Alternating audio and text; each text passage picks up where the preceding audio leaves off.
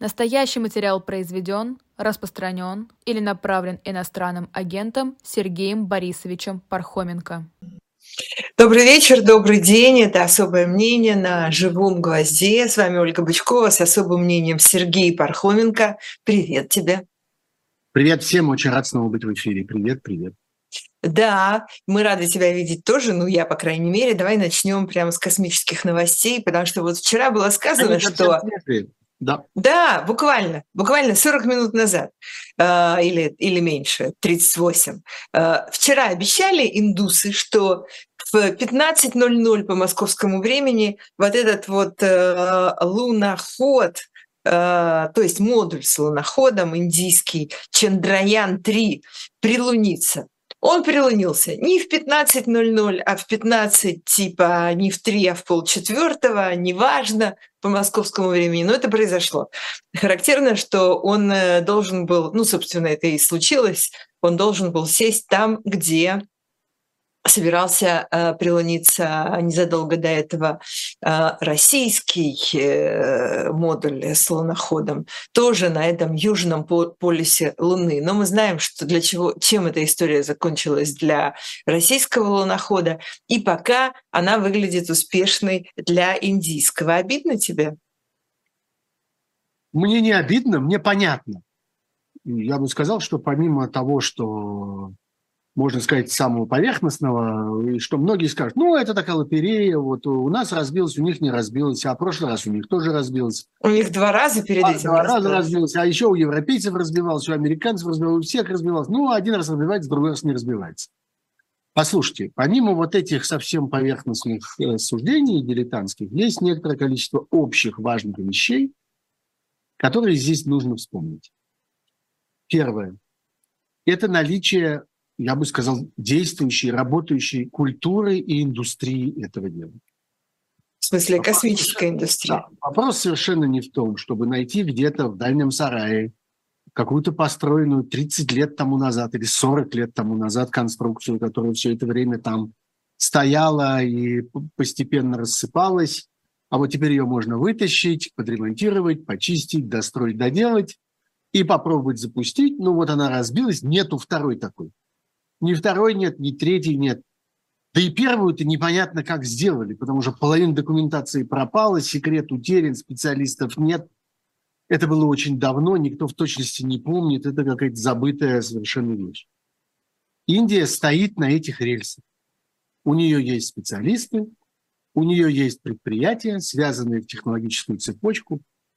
Все это работает, все это механизм, все это производит новые и новые. Разбилось бы это, они бы построили следующие. И это небольшая для них, обидно, но небольшая проблема. Подожди, а почему ты, работающая система. Почему, ты сразу говоришь, что э, нету российской работающей ну, системы? Ну, потому что ее нет. Российская нету. космическая отрасль все равно, ее несмотря нету, на ее руководство и вот это все, что мы знаем, она все равно существует, она ее никуда нету, не делась. Там работают тысячи прекрасных нет, людей. Оля, нет новых разработок. Это старые разработки, это старые системы, это древние чертежи, это старые технологии. Они могут быть сколь угодно хорошими для своего времени, но просто сам факт, что за эти десятилетия не появилось новых подходов и не появилось новых разработок, свидетельствует о том, что этой индустрии нет. А есть, что называется, показная штурмовщина, есть пропаганда. Вот пять минут тому назад никто не знал, через пять минут вдруг нет ничего важнее, чем запустить эту станцию. Откуда взялась эта история с российской станцией в космос, э, к Луне? Кто ее, кто про нее помнил за сутки до того, как из нее сделали важнейший пропагандистский э, элемент? Да никто, никому она была не нужна десятилетиями. А потом вдруг бац, и выскочила. Сейчас мы все сделаем, сейчас все запустим, сейчас все будет отлично. Опять всех обгоним. Это первое. Индустрия должна быть, в России ее нет. Второе. А почему, а почему она вдруг выскочила вот так вот, если они все... Потому что захотелось чем-нибудь погордиться, потому что мало есть э, предметов для хвостовства, потому что мало есть успеха за это время. Есть только проигранная война, проигрываемая с каждым днем все больше и больше. Есть погружение в изоляцию, есть рассыпающиеся связи, есть э, прекращающиеся отношения с окружающим миром. Нужно что-нибудь быстро сейчас продемонстрировать. Вот что можно продемонстрировать. Учебник по истории, принципиально новый, который полностью все переосмысливает. Ну и вот это. Тем более, что есть воспоминания. Раньше хорошо работал. Гагарин полетел, смотри, как отлично получилось. Весь мир был в восторге, аплодировал. А до этого спутнику аплодировал. А после этого космической станции аплодировал. Выходу в открытый космос, тому всему. Как отлично это работало. Это дешевый, как кажется, простой, понятный. На самом-то деле ведь эти гигантские деньги, которые тратятся на эту, на эту лунную программу, они не такие уж и гигантские. Если сравнить их, например, с войной, если сравнить их с тем, что разворовывают, если сравнить их со стоимостью каких-то чудовищных, колоссальных инфраструктурных проектов, навязанных идеями оккупации, превращения территории и так далее, в принципе, это не очень большие деньги сколько бы ни говорили о том, что вот транжирит. Да нет, ничего особенного не транжирит. Другое дело, что впустую это. Второе, о чем я хотел обязательно сказать. Индия – партнер э, окружающего мира. Индия – это часть мирового научного процесса, мирового технологического процесса. Э, Индия – это часть большого мирового сообщества. Это удивительная страна, про которую всякий, кто из нее возвращается, говорит, какая странная страна, как там все устроено, какие люди, они не похожи, они как-то так одеты, они такое едят, они так живут, у них столько особенностей, у них религия какая-то. Это какой-то вообще отдельный мир. Да, это отдельный мир, но это часть... Это другая, другая планета, абсолютно. И это, тем не менее, часть окружающего мира. И любой человек, который посещает любой большой университет, американский, европейский, азиатский, какой угодно, говорит, боже мой, колоссальное количество индусов.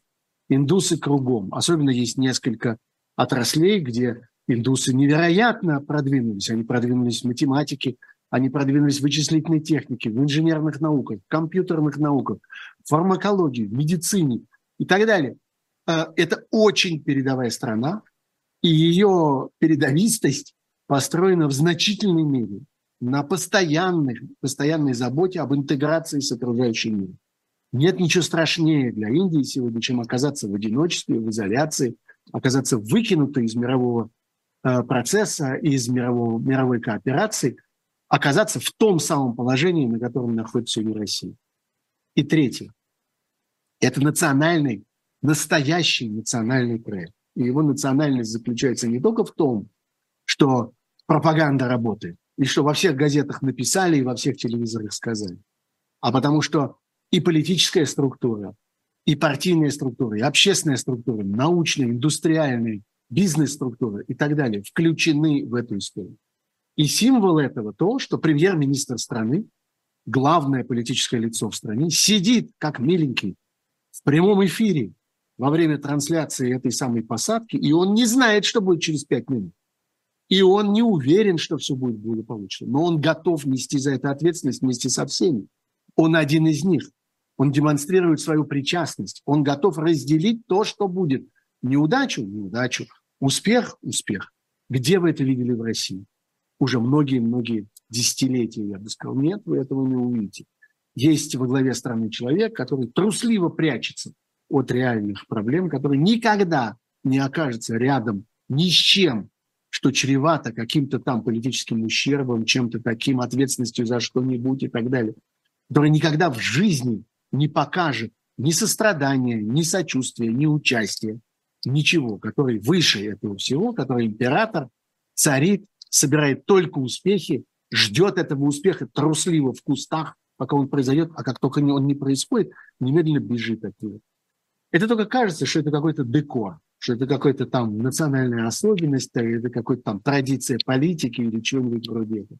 Это подход. Это ответственная политика или безответственная политика. И Индия удивительным образом страна, к которой очень многие, к сожалению, привыкли относиться несколько свысока. Вот она такая странная, она такая удивительная, она такая какая-то зацикленная сама на себя – у них там жарища такая ужасная, у них там антисанитария, там еще... Ой, а вот как раз нам пишет Посмотрите. прямо в чате YouTube Валерий Мак вот тоже про это же самое. Он говорит, господи, неужели вы не были в Индии и не видели, как люди живут на деревьях? Были в Индии, Валерий, и там много чего видели, на да? самом деле, это правда.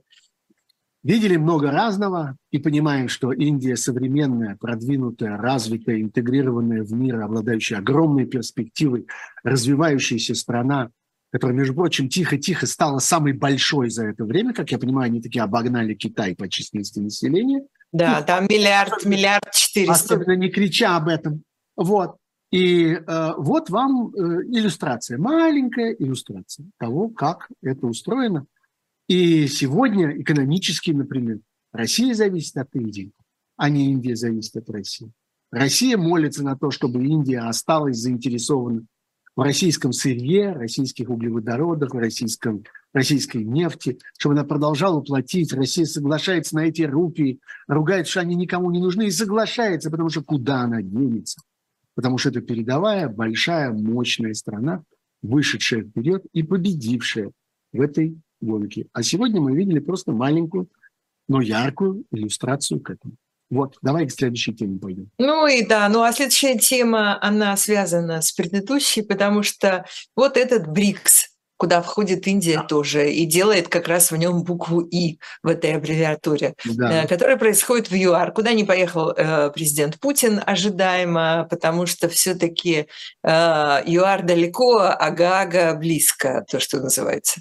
И да. отправил туда вместо себя Сергея Лаврова. Что мы можем э, извлечь из этого сюжета, кроме того, как э, Лавров э, странно себя чувствовал в окружении э, танцующих э, людей, которые его приветствовали как бы официально ага. на аэродроме, да. Ну и такого странного какого-то звука в э, видео выступлении российского президента по телевизору. А, БРИКС большая, важная, влиятельная организация уже сегодня.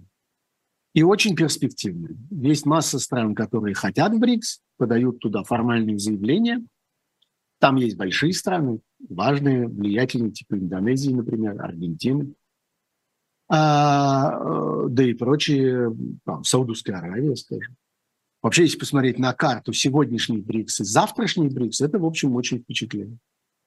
А, история с этим саммитом БРИКС – это история первого такого очень наглядного, очень поучительного Э, акта исключения России из окружающего мира. Это отчасти то, о чем я говорил в предыдущем сюжете. Вот вам продолжение. Вопрос совершенно не только в том, что вот появился этот э, э уголовный суд международный, он выписал э, ордер на Путина по конкретному поводу, по поводу вывоза массового украинских детей и э, потом их там исчезновения в России – и замены им имен, документов, так, чтобы их невозможно было найти, невозможно было вернуть. Это само по себе, несомненно, преступление, чрезвычайно жестокое, антигуманное. Но это эпизод, это форма. Это, ну вот подвернулся такой случай, а мог бы быть и другой.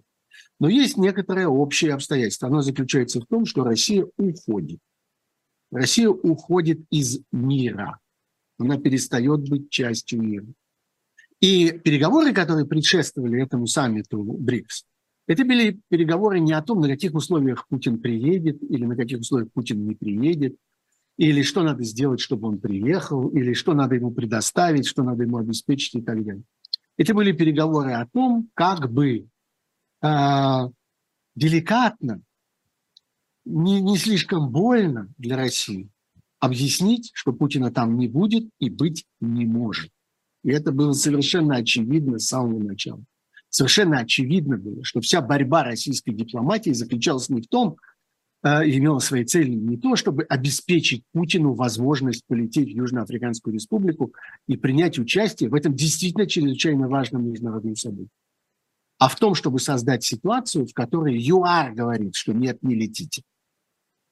А, э, а мы на это милостиво соглашаемся. И в конце концов мы говорим, да нам не больно и хотелось. Мы, пожалуй, не собирались. Пожалуй, мы отправим кого-нибудь другого, помельче. Это, пожалуй, не соответствует нашему уровню. Вот за это шла борьба, чтобы можно было это так красиво объяснить. Получилось коряво. Красиво не вышло. В результате ЮАР, таки член раздела, сказал, нет, мы вас не примем, посылайте другого. Россия долго что-то такое кочевряжилась разными способами в лице Э, в лице Захаровой, потом в лице самого Лаврова. Путин что-то такое блеял по поводу того, что ему важнее то, чем важнее это и так далее. И в результате сохранить, так сказать, э, эту мину при этой игре не удалось. Но это объективная, серьезная вещь. А в мире происходят события, которых, в принципе, не может быть российского президента. Может быть а, э, министр иностранных дел опозоренный, униженный, человек, продемонстрировавший утрату профессионализма, утрату профессионального достоинства, человек на протяжении многих лет последних соглашавшихся на чудовищные, унизительные позиции, в которые его бесконечно ставили, и на наших глазах произошел, я бы сказал, распад дипломатической личности и распад э, этого профессионального, э, так сказать, профессиональной фигуры. Я много раз про это говорил. Это действительно само по себе довольно яркое, такое впечатляющее зрелище. Человек, у которого нет никаких полномочий, человек, у которого, у которого нет э, э возможности на равных разговаривать с теми, кто там собрался, и он не будет разговаривать ни с э, китайским руководителем, ни с э, бразильским президентом даже. Ну да, кто-то из них с ним повидается или уже повидался, кто-то откажется, но совершенно очевидно, что это будут разговоры, так сказать, с э, младшим мальчиком, которого тут вот прислали. И результат будет вот такой. Россия, которая была, несомненно, ну, претендовала, так скажем, очень серьезно претендовала, не просто на Э, ключевое членство в БРИКС, но и на лидерство быть. БРИКС – это что такое? Это Россия, которая собрала вокруг себя некоторые важные страны и ведет их все. Кончено. Россия больше для БРИКС не является серьезным игроком, даже внутри БРИКС, не является лидером.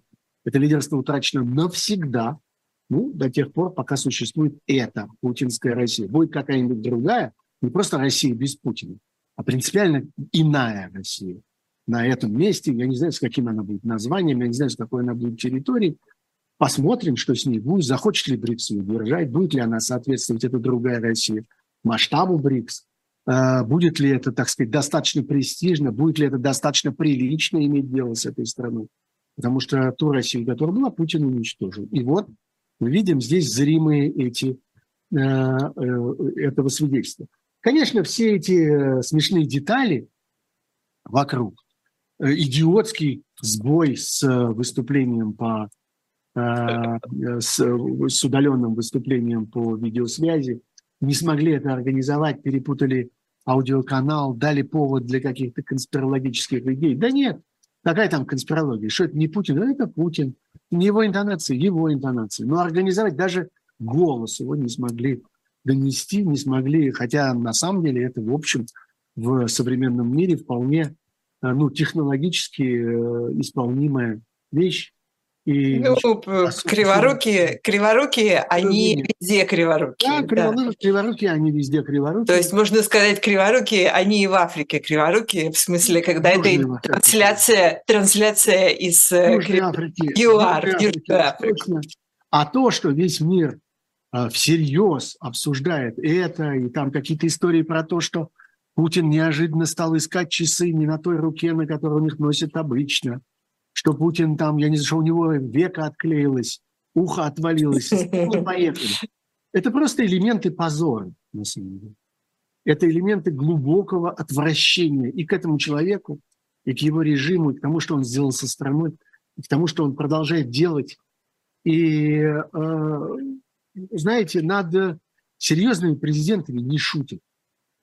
А если шутят, то шутят так, что им не обидно. Вот казалось бы, там в последнее время принято э, э, как-то ухмыляться Байдену. Он пожилой человек, он э, действительно в каких-то ситуациях... Путает слова. Путает да. слова, путает, я не знаю, стороны сцены, на которой он стоит, где там была лестница, по которой он поднялся слева или справа, спотыкается на трапе самолета и так далее. Но все знают, что это колоссального размера мощи, влияния и возможностей руководитель, который э, умеет управлять колоссальной страной в той мере, в которой конституция этой страны, порядки этой страны позволяют ему ею управлять. Он умеет работать с окружающими его институтами, он умеет добиваться своих э, целей политических, он хотел поддерживать Украину, он поддерживает Украину. Он хотел выделять на нее очень много, он выделяет на нее очень много, он хотел распоряжаться этими деньгами так, как считает нужным, он распоряжается ими так, как считает нужным и так далее. Можете сколько угодно хихикать, когда он в следующий раз споткнется на трапе, и он в ответ вам улыбнется, споткнувшись на трапе. Но э, в этом не будет ни отвращения, ни презрения. Никогда. Ни в чем. И никому не приходит в голову, кстати, сказать, что это двойник Байдена споткнулся, а Байден да, в это время сидел там где-нибудь разумеется. на своей это, даче. Это, да. это тем более исключено. Это тем более исключено. Никто никогда не посмеет ни один человек, который вообще заботится о своей собственной репутации и не хочет, чтобы его объявили сумасшедшим, не посмеет этого сказать. Вот в этом... Да, просто в голову не придет. Да, э, э, мы можем отсюда прям прямо перейти сразу, к, собственно, к Украине и поставкам западных вооружений. Давай начнем, да. может быть, мы эту тему. Давай начнем, потому да, у нас что... еще 5 минут до перерыва. Да, у нас есть еще несколько минут, э, потому что это э, важный сюжет, э, который связывался с именем Байдена в том числе. И вроде как на этой неделе вот мы видим, что начинают поступать вооружения западные в Украину, прежде всего связанные с авиацией и системами ПВО. И уже, уже пишут о том, что уже сегодня, в общем, фактически ВВС Украины и э, ПВО Украины, они уже многонациональные, потому что там уже есть американские системы, там типа Patriot, э, европейские системы типа Гепарда и так далее. Э, уже это произошло, но все время кажется, что это все происходит как бы с запозданием на шаг или на несколько шагов и слишком... А размер шага несколько месяцев, между прочим. Ну да, Смотрите, я хотел бы здесь взять на себя наглость, позволить себе наглость порекламировать мой собственный стрим, который произошел у меня в минувшую пятницу. На мой взгляд, он был очень интересным, с очень профессиональным, очень интересным, влиятельным американским военным экспертом, я бы сказал, военно-политическим экспертом Майклом Кофманом – о, он у тебя был прямо жив, был, жив, целый час. Целый час, даже с лишним. Да. читаю он просто. Украинец э, по происхождению. И я думаю, что отчасти поэтому он достаточно легко попадает в Украину, путешествует по Украине, много времени там проводит, смотрит своими глазами сверху донизу, начиная, не знаю, от, от взводных командиров и кончая какими-то большими генералами и политическими начальниками, и делает из этого всего очень серьезные выводы. И у нас был очень интересный разговор там о том, как следует относиться вот к тому, что он образом называет коврами самолетами. Ну, такая вот как бы супер такая вещь, которая появляется и сразу все меняет, и как-то вот ковер-самолет пролетает, и, и все, э, и все, э, вся сказка развивается иначе. В частности, он говорил об авиации. И он говорил о том, что, что помимо простого факта, дали самолет, не дали самолет, есть э, истребители в распоряжении, или там несколько истребителей, или несколько десятков истребителей или нет. Есть глубокие различия в военной доктрине, в самом устройстве вооруженных сил. Украинская армия, она, несмотря на то, что она очень далеко ушла, она очень серьезно э, за это время развивалась, достраивалась, перестраивалась, обучалась, совершенствовалась и так далее, но она, в общем, является наследником и выходцем из советской системы э, построения как бы вооруженных сил и, э, и э, военной доктрины, которая построена на том, что ключевым элементом вообще любых военных действий является артиллерия.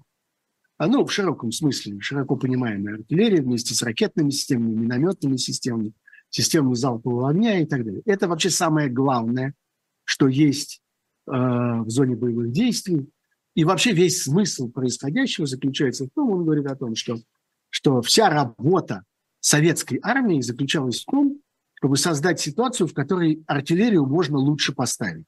Это вообще главный смысл всех действий, всех атак, наступлений, отступлений, маневров, все, а всех операций, всего. Да, дайте мы для нашей артиллерии создадим правильную позицию, поставим туда артиллерию, она вдарит, и все будет хорошо. То время как есть совершенно другой подход, и он построен скорее на авиации, где артиллерия играет э, вспомогательную роль, и где речь идет о том, что да, давайте мы подвинем нашу артиллерию таким способом, чтобы она помогла нашим другим более важным задачам. Продвинуться туда-то, занять то-то, контролировать все, э, позволить э, авиации действовать так и сяк и так далее. Вот два разных противоположных подхода. И на самом деле то, что сейчас происходит с украинской армией, это попытка перейти с одной системы на другую, перейти с, одной концепции глобальной на другую. Это колоссальная история.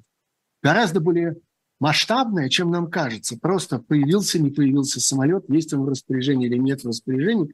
Хотя, конечно, это важнейшая вещь. Они прикрывают танки, они несут современные дальнобойные ракетные системы – они радикально изменяют, э, позволяют изменить всю систему ПВО и обеспечить совершенно другой уровень прикрытия от воздушных атак и так далее, и так далее. Но э, сейчас на ходу в бою украинская армия перестраивается очень радикально. Она буквально меняет свою стратегию, меняет свою, свою глобальную структуру, меняет свою э, доктрину военную, свой подход к боевым действиям. Поэтому все происходит так тяжело, Поэтому все происходит так мучительно. И главное, говорит он о том, э, что и это выглядит очень-очень убедительно.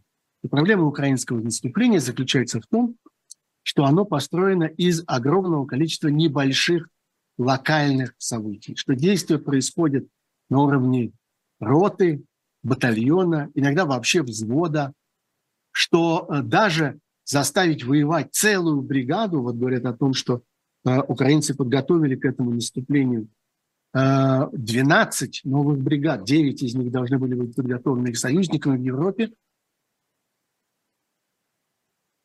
а три взялись собрать, подготовить, снабдить, вооружить, оттренировать сами украинские вооруженные силы. Вот заставить действовать слаженно, как единый организм, единый механизм, целую бригаду – оказывается чрезвычайно сложно, не говоря уже о действиях на уровне многих бригад, на уровне целого фронта, на уровне э, такой большой группировки, протяженной на сотни километров вдоль фронта и так далее, и так далее. Это то, что осваивает сейчас украинская, украинская армия, медленно, постепенно. Э, ей противостоит колоссальная, глубоко эшелонированная оборона, бесконечные километры заминированной территории, и это то, что предстоит с чем предстоит жить будущей Украине и будущей Европе, с тем, что огромные площади засеяны минами, и совершенно непонятно, что с этим делать, и непонятно, что с этим делать дальше, как потом от этого избавляться, как все это вычистить, как вернуть всю эту территорию к какому-то жизнеспособному состоянию, а то получается, знаете, как вот в древней античности. Давайте мы разрушим этот город, а землю засеем солью для того, чтобы там сто лет трава не росла. Вот примерно это самое происходит сейчас с Украиной. Только вместо соли засеивают ее минами для того, чтобы там трава не росла. И ничего невозможно было ни построить, ни организовать, ни жить на этом месте и так далее. В общем, короче говоря, мы должны понимать, что то, что происходит с Украиной, это не проблемы локального прорыва на локальном участке, а это то перестроение, которое Э, которые Украина вынуждена пережить, коль скоро она опирается на западную помощь, на западные системы вооружения, на всю структуру западных вооруженных сил и пытается насадить их у меня. Послушайте, как про это говорит Кофман, это важная вещь, она очень прочищает мозги, она очень помогает понять, что там происходит, объяснить для себя, перестать, так сказать, мелочно придираться и нервничать, говорить, ну чего они там, что они топчутся, где они, что они там не могут отрезать уже эту колючую проволоку и пролезть там что-то. Послушайте, все очень серьезно. Это большая война. Это большая война не на жизнь, а на смерть. Это большая война, на которой одна из сторон должна погибнуть. Либо цивилизованный мир должен погибнуть, вовсе не одна только Украина, а Европа в целом, либо агрессор, который эту войну развязал, который будет продолжать эту войну столько, сколько может, до тех пор, пока у него эту возможность окончательно не отнимет. Вот, вот так. Да, вчера министр иностранных дел Германии сказала, что э, на Украине заминирована территория приблизительно размером с западную Германию. Это выглядит вполне правдоподобно. Э, давай прервемся сейчас буквально на одну-две минуты, продолжим потом обсуждать э, текущие события. Э, у нас есть некоторая информация, она же реклама для наших слушателей и зрителей. Это особое мнение на живом госте.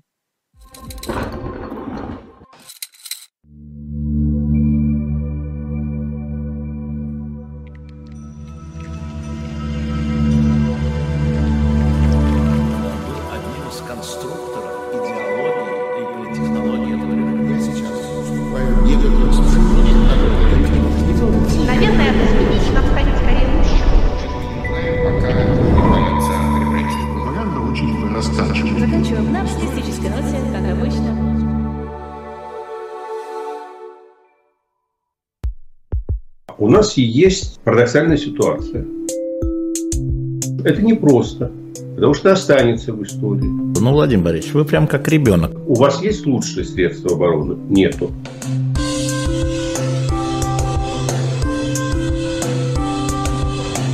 Мы же не живем в России просто так. У нас всегда должна быть какая-то миссия, ради которой можно сдохнуть. Это вообще вот кто доказал? Бжезинский.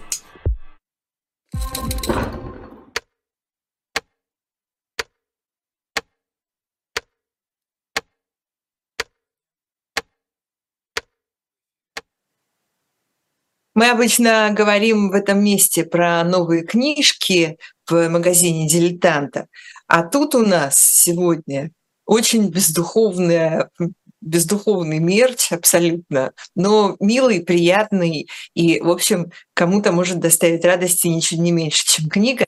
Я не знаю, есть у вас уже на ваших экранах сейчас это красивая картинка с котиком, который говорит, что он приносит счастье.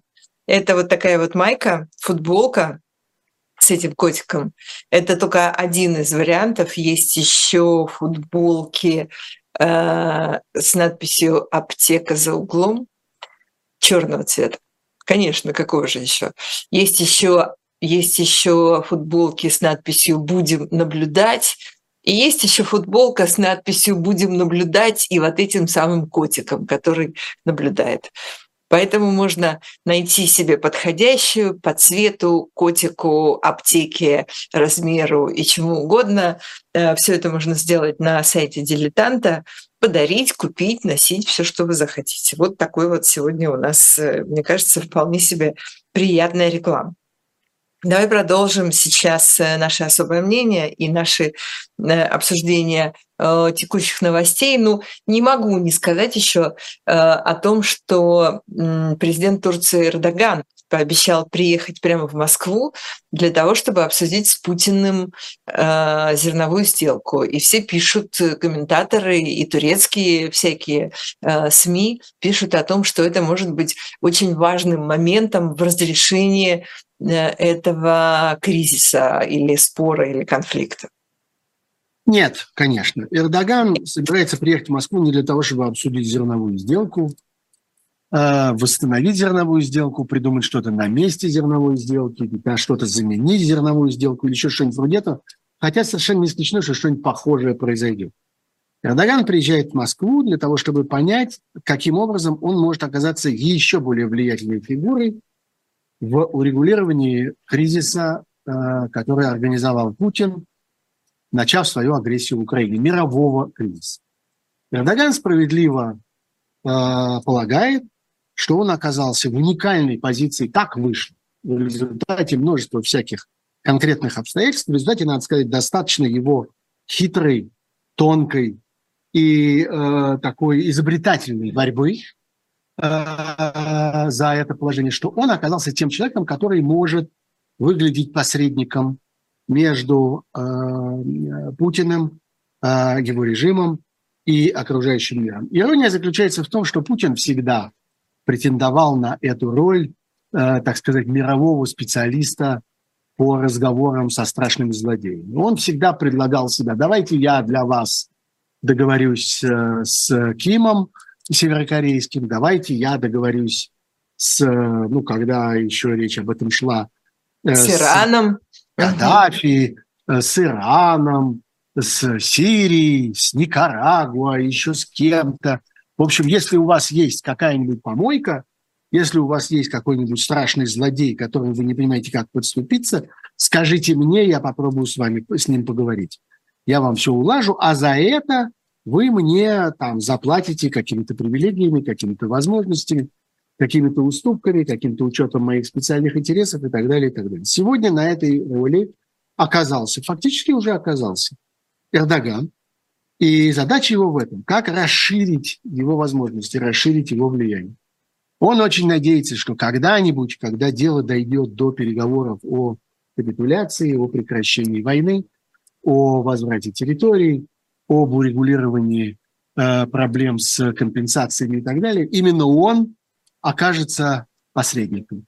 Именно э, Турция окажется, может быть, площадкой, где это происходит, раз уж она так приближена к этому театру военных действий, раз она непосредственно участник событий, непосредственно интересант, поскольку заинтересована и в Черном море, это традиционная, так сказать, зона турецкого влияния, где Турция хотела бы влиять безраздельно, а безраздельно не получается, приходится разделять свое влияние с разными другими э, державами, и это касается и Черноморских проливов, и части Средиземного моря, и так далее. В общем, э, все мы знаем, что такое восточный вопрос, все мы знаем, э, какую роль играла, играли разные державы, находившиеся на территории Турции и управлявшиеся более или менее из Константинополя на протяжении веков. Эрдогану надо это продолжать. Он и продолжает как может. Надо сказать, делает это неплохо с точки зрения, так сказать, профессионального политического мастерства. Что-то из этого Э, что-то из этого может выжить. Вспомните, как когда-то э, он сам, не просто Турция, а прямо он сам, уже будучи на этом посту, вздрагивал, так сказать, от каждого путинского окрика, когда случался какой-нибудь инцидент. Там вот сбили самолет в Сирии, не тот, который надо было сбить. И Путин сквозь зубы говорил, одними помидорами он не отделается. И начиналось какое-то давилово, там действительно запрещали поставки чего-то, выгоняли строительные компании турецкие, удаляли... Намекали про нож в спину. Намекали да. про нож в спину, удаляли, э, просто буквально физически выгоняли из страны э, турецких там э, строителей, рабочих, специалистов, разрывали контракты и так далее. И Эрдоган под этим, под всем кланялся и говорил, сейчас, сейчас, сейчас, минуточку, минуточку, мы сейчас все исправим, извините, пожалуйста, мы такого не имели в виду, пожалуйста, давайте наши помидоры назад, разрешите транзит назад, разрешите нашим компаниям назад и так далее. Может Путин что-нибудь подобное помыслить сегодня? Может ли Россия сегодня представить себе, что она там что-то такое пальчиком сделает в сторону Турции насчет помидоров, строителей, транзита или еще чего-нибудь? Россия находится в глубочайшей зависимости от, э, я бы сказал, турецкой снисходительности. А турецкая политика сложная, турецкая политика тонкая, изощренная, э, довольно, э, я бы сказал, как бы это потоньше выразиться, комбинационная, скажем так. Вот. На наших глазах это все произошло. Посмотрите, вот к вопросу, а Путин всех переиграл, вопросу, а Путин всех пред... все предвидел, все получилось, как Путин хотел, Путин опять все устроил по своему усмотрению. Вот так. Мы все крутимся вокруг одной и той же темы сегодня. Ну, что же делать? Вернемся к ней еще раз. Вот так растворяется влияние России. Вот так исчезает авторитет России, вес России, имя России. А, вот так исчезает ее влияние, заработанное, между прочим, столетиями. Вот те самые императоры, на которых, на которых обезьянничает сегодня Путин, и по поводу которых так любят поговорить авторы учебника истории, и разные вот эти попы, которые Путина окружают и так далее. И вспоминают истории про только армию и флот, только э, не трогайте русского царя, он рыбку ловит, а, а Европа подождет, все подождет. Ничего не подождет. И никакая, никакой армии и флота в качестве союзников у России больше нет. А есть Турция в качестве одного из последних, не союзников даже, а собеседников. Стран, которые вообще готовы разговаривать. Их мало таких осталось. И они, от них зависит очень многое. Они то, э, то та кишка, который связана Россия сегодня с окружающим миром, и через которую поступают в России и компоненты для производства оружия, и действующие вещества для медикаментов, и технологии, и электроника, и всякое такое прочее. Кланяйтесь, кланяйтесь Эрдогану, соглашайтесь теперь, лебезите перед ним, задабривайте его, зовите его в гости и так далее. Другое дело, что и полететь туда, поехать самому Путин не может себе позволить. По одной простой причине – боится. Реально боится. Боится взлететь э, над поверхностью Земли и лететь над Черным морем. Это опасно. Мало ли, запустит что-нибудь. Кругом полно желающих от него избавиться. А прилетит туда, Эрдоган хитрый, что ему придет в голову? А как это у него там все произойдет? А с кем он о чем договорился? Кому он чего обещал? А чего от него можно там ждать? Нет, не полетим. Позовем его сюда.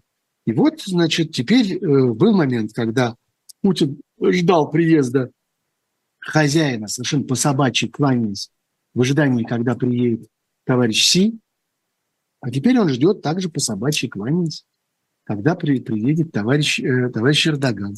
Приедет и скажет, как дальше будет, пообещает что-нибудь, что-нибудь разрешит, на что-нибудь согласится, а требует за что-нибудь дорого заплатить. Не деньгами, деньги от России особенно не нужны. Нужны разного рода другие возможности. А, сырьевые, а, уступка разного рода. Вот важнейшая вещь. Уступка разного рода а, рынков. Не лезьте туда, уйдите отсюда, прекратите влиять на то и на это. Вот история про Африку, например, которая совершенно рядом лежит с этим совсем. Знаете, зачем Россия с такой страшной силой пытается закрепиться в Африке, установить свой контроль над э, какими-нибудь африканскими Э, дикими режимами, э, навязать свою помощь, загнать туда своих наемников и так далее. Чтобы через Африку оказывать влияние на что-нибудь? Нет. А для того, чтобы в нужный момент продать их. Того, чтобы в нужный момент сказать, хорошо, хорошо, мы уходим, мы уходим, мы оставляем, мы оставляем. Заберите, заберите. Кому? Китаю, прежде всего, который очень заинтересован в африканской экспансии, который ведет ее на протяжении уже многих лет чрезвычайно эффективно чрезвычайно мощную. Не, не, по-моему, в Африке не осталось ни одной дороги, которая не была бы построена китайцами. Не осталось ни одного большого перерабатывающего предприятия, ни одного, э, ни, одной, ни одного большого строительного проекта, который происходил без Китая. Однажды Китай, китайские представители придут и скажут, а что вы там делаете? Убирайтесь. И можно будет сказать, хорошо, хорошо, мы уберемся в обмен вот на это, на это и на это. Дайте нам, пожалуйста, вот это. Согласитесь, пожалуйста, вот на то. Не выгоняйте нас, пожалуйста, хотя бы вот отсюда. А оттуда мы уйдем, да, мы оставим, мы отдадим. Вот зачем это нужно. Это последний промысел, так сказать, последнее прибежище российской дипломатии российской международной политики. Точно так же это происходит и с, э, и с Турцией. И, скажем, страны Южного э, Кавказа, я абсолютно убежден в этом, интересуют Россию только потому, чтобы однажды продать их Турции окончательно. Ну, Турции, Ирану, э, кому там еще захочется их продавать. В этом ключ безумной совершенно политики России в Армении. В этом ключ очень странного, грубого, абсолютно бессмысленного, непродуманного, краткосрочного давления России на, на Грузию. Возьмем заглотку, а потом вот так, держа заглотку, и отдадим. Кому отдадим? Да туркам отдадим в обмен на что-нибудь. Вот так я себе представляю смысл этих событий, как я себе представляю эту перспективу и то, куда Путин ведет сегодня Россию через войну, потому что ничего важнее, чем продолжать войну для него нет, и он готов обменять что угодно на лишний день этой войны, потому что он понимает, что он жив только столько времени, сколько эта война продолжается. А, при этом в Москву все время прилетают беспилотники. Я уж не говорю про Белгород, Курск и э, территории, которые находятся ближе к Украине, к границе России и Украины. Но Москва, которая находится не на границе с Украиной, Москва уже, как э, все говорят и пишут, насколько я могу судить, не находясь в Москве, ну как-то, в общем, пообвыклась с тем, что туда прилетают беспилотники. А, э, такое впечатление, что что, например, тому же Путину ну, как бы это тоже не кажется чем-то необычным сегодня. Или он опять старается не говорить о неприятном, как ты думаешь? Ну, а что делать? Сделать-то он ничего с этим не может реально. Конечно, он мечтал бы это прекратить. Конечно, он мечтал бы продемонстрировать, что Москва э, и там центральные районы России недостижимы, неуязвимы. Мы помним, как Гитлер бесился. Ни одна бомба не упадет на Берлин. Э, говорил. Ну и после этого упало и на Берлин, на Дрезден, на, на Франкфурт, на все, все упало благополучно. Сделать-то ничего с этим было нельзя, и здесь сделать ничего нельзя. Можно только зажмуриться. Но это обычная э, путинская метода. Вот ровно то, о чем мы говорили, казалось бы, по такому красивому, так сказать, декоративному поводу, как полеты на Луну, что, что Путин не берет ответственность на себя ни за что. Он никогда не приближается ни к чему, ни к какой проблеме. Он Э, демонстративно исчезает. Он очень ведет себя трусливо, жалко. История про вот это «он жалкий», она, это не просто слова, это действительно стиль его поведения. Жалкое поведение испуганного человека, который прячется от проблемы, от реальной ситуации и который машет рукой, говорит, это не важно, это не имеет значения, отдадим это.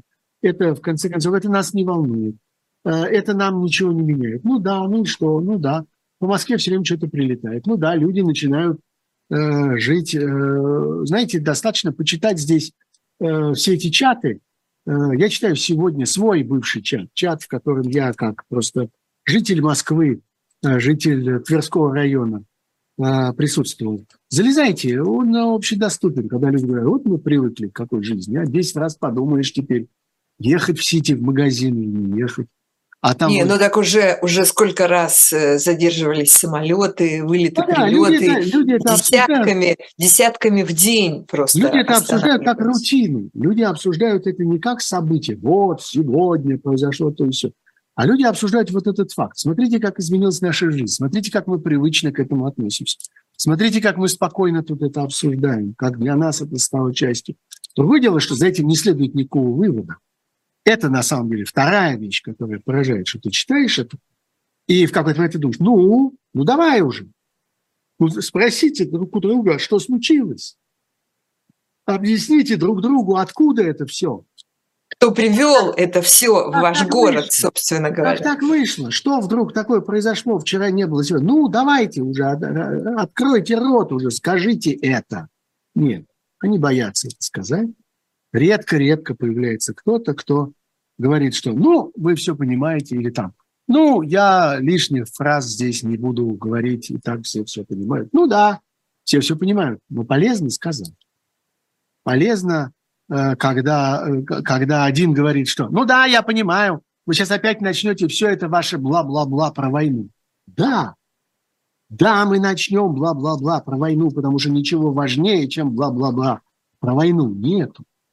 Потому что именно война и окружающая ее бла-бла-бла привела вас к этому, к тому, что вы живете в городе, где вам на голову валятся э, диверсионные аппараты, которые предназначены для того, чтобы что-нибудь у вас испортить. Да, да, это диверсия, да, это атака, да, это попытка разрушить, но вы заслужили это. Это ответ вам. Это ответ вам на то, что вы к войне относитесь как бла-бла-бла что вы не хотите обсуждать ее, не хотите осмыслить ее, не хотите понять ее происхождение, не хотите оценить ее результат. Ну, слушай, подожди, вы ну, во-первых, вот во-первых.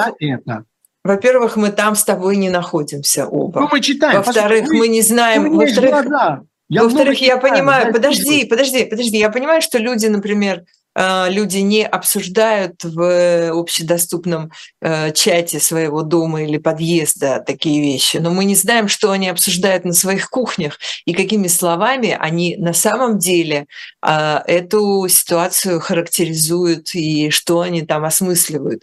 Я мы бы, например, чего. не торопилась бы с такими... Мы много чего понимаем, потому что существует пропорция, потому что всегда на каждые 100 разговоров на кухне э, между мужем и женой есть 10 разговоров э, на, на, в офисе возле кофеварочной машины или возле кулера с водой, и один разговор на улице. Всегда существует какая-то пропорция. Ну, я эти цифры, конечно, совершенно условно называю, но ты понимаешь, не придирайся. Всегда существует какая-то пропорция. Существует среда общения, существует э, как бы атмосфера э, человеческого разговора, набор тем и так далее.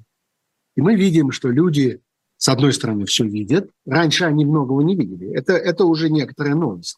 То, что изменилось восприятие, люди стали видеть, люди стали понимать, что это их тоже касается. Это важный шаг вперед, которого раньше не было, а теперь есть. Люди стали понимать, что это касается всех, что тот факт, что из Москвы не забирают в массовом порядке э, мобилизованных, не означает, что война не касается Москвы, например. Все, этого больше нет. Люди, во-первых, понимают, что это может в любой момент измениться, и в какой-то момент начнут забирать. А кроме того, есть другие обстоятельства, которые тоже связаны с э, войной и так далее. Люди начинают чувствовать всякое и, и понимать происхождение этого всякого. Но люди пока не смеют обсуждать это. Это видно. Они не смеют этого обсуждать ни в какой среде. Ни в чатах, ни на работе, ни в очереди в магазине, ни на, на улице со случайными попутчиками, ни с друзьями, на рыбалке нигде и никогда. Пока этого мало. Люди молчат. Люди считают, что они отсидятся, люди считают, что они э, как-нибудь попробуют продолжать свою жизнь так, чтобы как можно меньше это влияло, но люди видят и то, что происходит с экономикой, с финансами, что происходит с потреблением, с исчезающими товарами, с исчезающими привычками, что тоже как-то чрезвычайно важно. Раньше это было порядке вещей больше не в порядке. А, и это касается и больших городов, и малых. Конечно, что происходит в глубине, мы знаем гораздо меньше, потому что там в целом люди гораздо меньше включены, так сказать, в это публичное общение, но можно экстраполировать, экстраполировать и на это. Внешний э, зримый атрибут этого – это то, с чего мы начали.